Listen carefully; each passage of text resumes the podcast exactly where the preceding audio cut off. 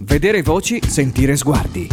In collaborazione con l'ufficio SIA è promosso dall'Università di Cagliari. Io non mi reputo un ragazzo disabile. Perché credo che nel mondo ci siano persone abili, inabili, disabili. Ho ripreso anche a leggere narrativa, quindi anche per piacere, non solo per studio. Viva la sintesi vocale, chi l'ha inventata? Ti è mai capitato di aver perso un po' la bussola? Beh, tutti i giorni.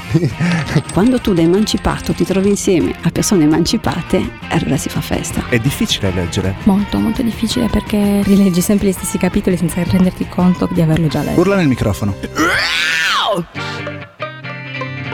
Nome? Francesca. Anni? 29. Studi? Chimica, tecnologie farmaceutiche. Perché sei qui? Sono qui per dare il mio supporto a questo progetto perché penso che sia molto importante rendere noto e sensibilizzare su questo tema. Gli studenti con disabilità o con disturbi sono invisibili secondo te? Assolutamente sì, sia perché siamo pochi, quindi non facendo numero costituiamo una minoranza, perché comunque il mondo dell'istruzione, il mondo universitario in particolar modo non è fatto su misura per noi. Qual è il tuo disturbo? Allora io sono discalculica, quindi ho la dislessia matematica, ho la memoria a breve termine che è debole e questo mi causa qualche problema anche con la lettura. E quindi come studi? Cercando mille strategie mille tecniche perché per esempio per me non è scontato aprire un libro, una dispensa e leggerla immediatamente. Io mm, devo leggerla con fatica molte volte, riscrivermi tutto il libro, tutta la dispensa,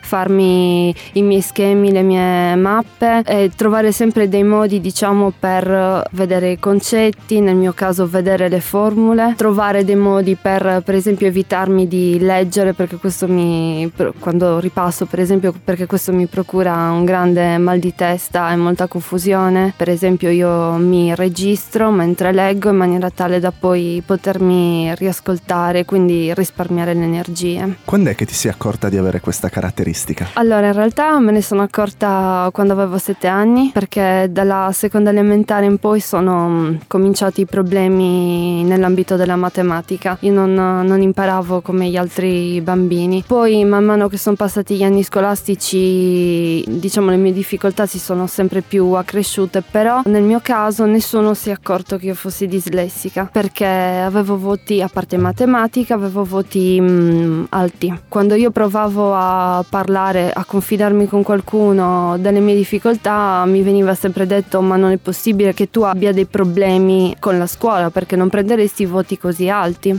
Ma tu avevi problemi anche con le altre materie in realtà nello studio? Allora, per altre... quanto andassi bene? Per quanto andavo bene, sì, avevo dei problemi perché appunto dovevo sempre riscrivermi tutti i libri. Faticavo moltissimo e facevo tantissimi compiti. Infatti le mie giornate erano scuola la mattina, studio dal dopo pranzo fino alle 9 di sera, mentre vedevo gli altri bambini giocare dopo che finivano i compiti, invece per me non esisteva, io dovevo stare tutta la sera a studiare, non esisteva esistevano weekend. Uh, Poi nel tempo come ha influito? Eh, nel tempo eh, devo dire... Arrivando all'università? Uh, ha influito negativamente perché sono arrivata all'università non sapendo di esserlo e non sapevo neanche che esistesse un nome per definire quello che io ero perché io dicevo io ho qualcosa e questo qualcosa gli altri non lo devono vedere perché mi mette molto in imbarazzo. Era come una presenza, una cosa che mi accompagnava durante gli anni scolastici. L'università esplosa cosa perché c'era um, emersa una grande contraddizione per il fatto che io avessi voti molto alti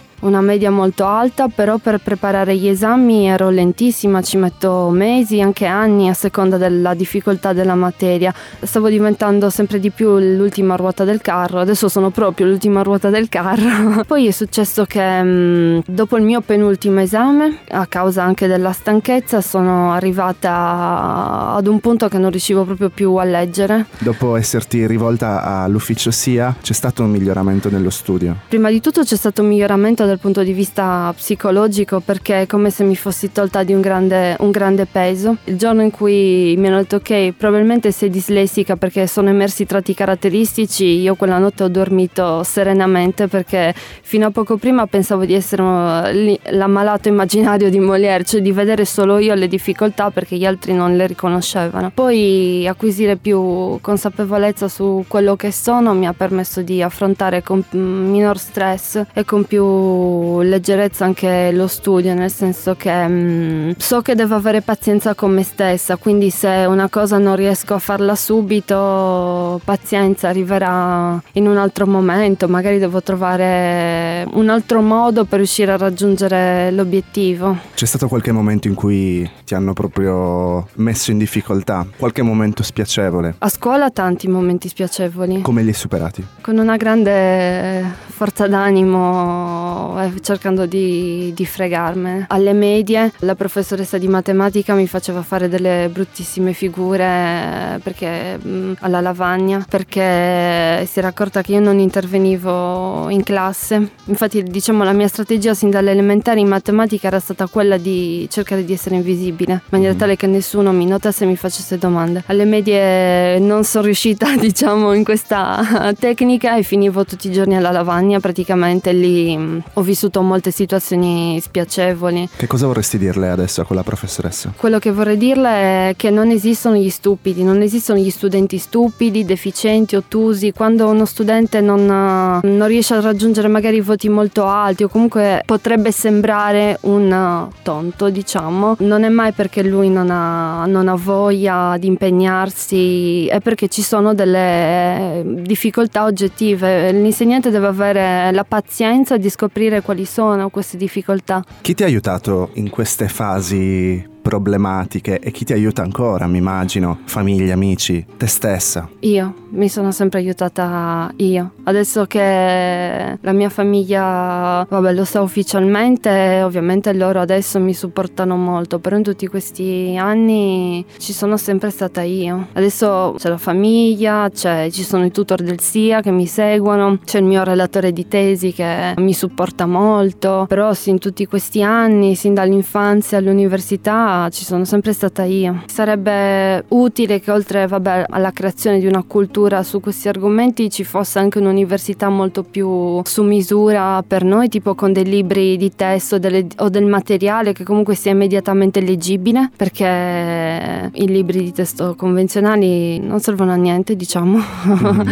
proprio sinceramente. Sarebbe anche um, utile avere delle lezioni personalizzate. Eh, anche con mm, delle slide che siano fatte in un certo modo, con magari un altro carattere di scrittura, con poche parole e molte immagini. Questa caratteristica si manifesta soltanto quando studi o ci sono dei momenti nella quotidianità in cui hai difficoltà a fare qualcosa? Ad esempio io ho delle difficoltà a leggere l'orologio. Sin da bambina ho imparato una tecnica per leggere l'orologio perché non, non lo guardo e automaticamente so che ore sono. Mi fai vedere come fai? Allora, io in generale uso orologi che non hanno i numeri indicati sopra perché okay. lo faccio per non eh, impigrirmi. Io non mi ricordo le posizioni dei numeri, ho solo okay. il 12 e il 6 come punti di riferimento fissi, gli altri invece diciamo devo ripercorrere il quadrante, quindi dopo il 12 l'1, il 2, il 3 e così okay. via. E quindi tu ogni volta eh, mentalmente fai questo, questo gioco? Faccio questo gioco. Wow. E io pensavo che tutti leggessero l'orologio in questo modo. Dislessia vuol dire non avere gli automatismi. Quando gioco a carte volte sono una frana perché confondo i numeri con i simboli, dimentico gli oggetti che possiedo, mi dimentico di averli poggiati, quindi li cerco per un sacco di tempo finché qualcuno non mi dice ma sì è lì quella cosa che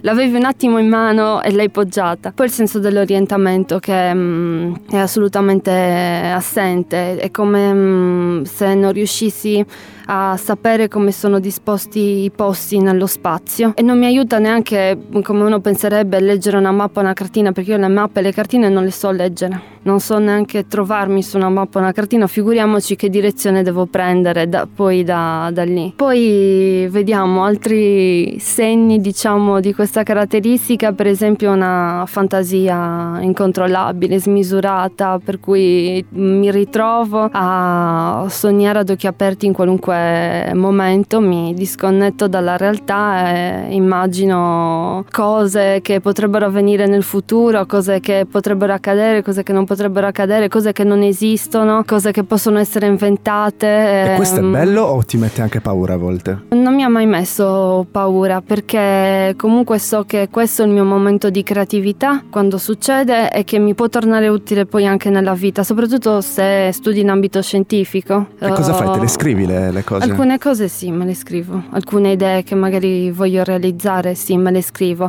L'unica cosa, mh, diciamo, negativa è che fa perdere un po' tempo, per cui Non lo chiamerei tempo perso. Che passioni hai? mi piace molto disegnare. In genere sono appassionata di arte, di pittura. Mi piace molto scrivere, sto sempre nel tempo libero sto sempre scrivendo tutto quello che mi passa per, per la testa, racconti, idee, progetti, cose del genere. Nonostante la dislessia sono una grande lettrice di classici della letteratura inglese in particolar modo. Descriviti in tre parole. Penso di essere molto ribelle perché mi sono sempre. Mm, non ho mai accettato imposizioni dall'esterno. Un, un esempio, appunto, lo, lo studio. Non ho mai accettato che gli altri mi dicessero come dovevo imparare. Ero io che decidevo come, come imparare. E in generale non accetto che gli altri mi dicano come devo fare le cose, perché lo so io come le devo fare. E anche ribelle perché non ho mai approvato il sistema dell'istruzione né scolastico e forse neanche quello universitario. Non mi piace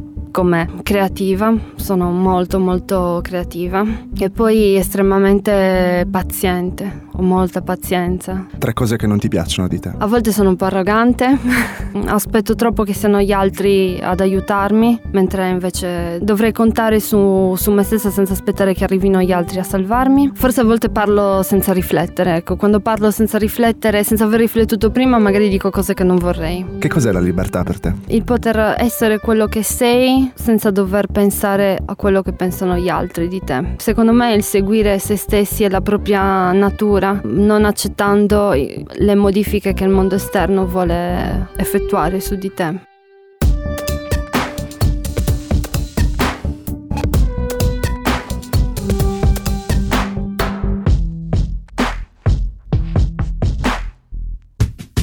Vedere voci, sentire sguardi. Io non mi reputo un ragazzo disabile. perché credo che nel mondo ci siano persone abili, inabili, disabili. Ho ripreso anche a leggere narrativa, quindi anche per piacere, non solo per studio. Viva la sintesi vocale, chi l'ha inventata? Ti è mai capitato di aver perso un po' la bussola? Beh, tutti i giorni. Quando tu da emancipato ti trovi insieme a persone emancipate, allora si fa festa. È difficile leggere. Molto, molto difficile perché rileggi sempre gli stessi capitoli senza renderti conto di averlo già letto. Urla nel microfono.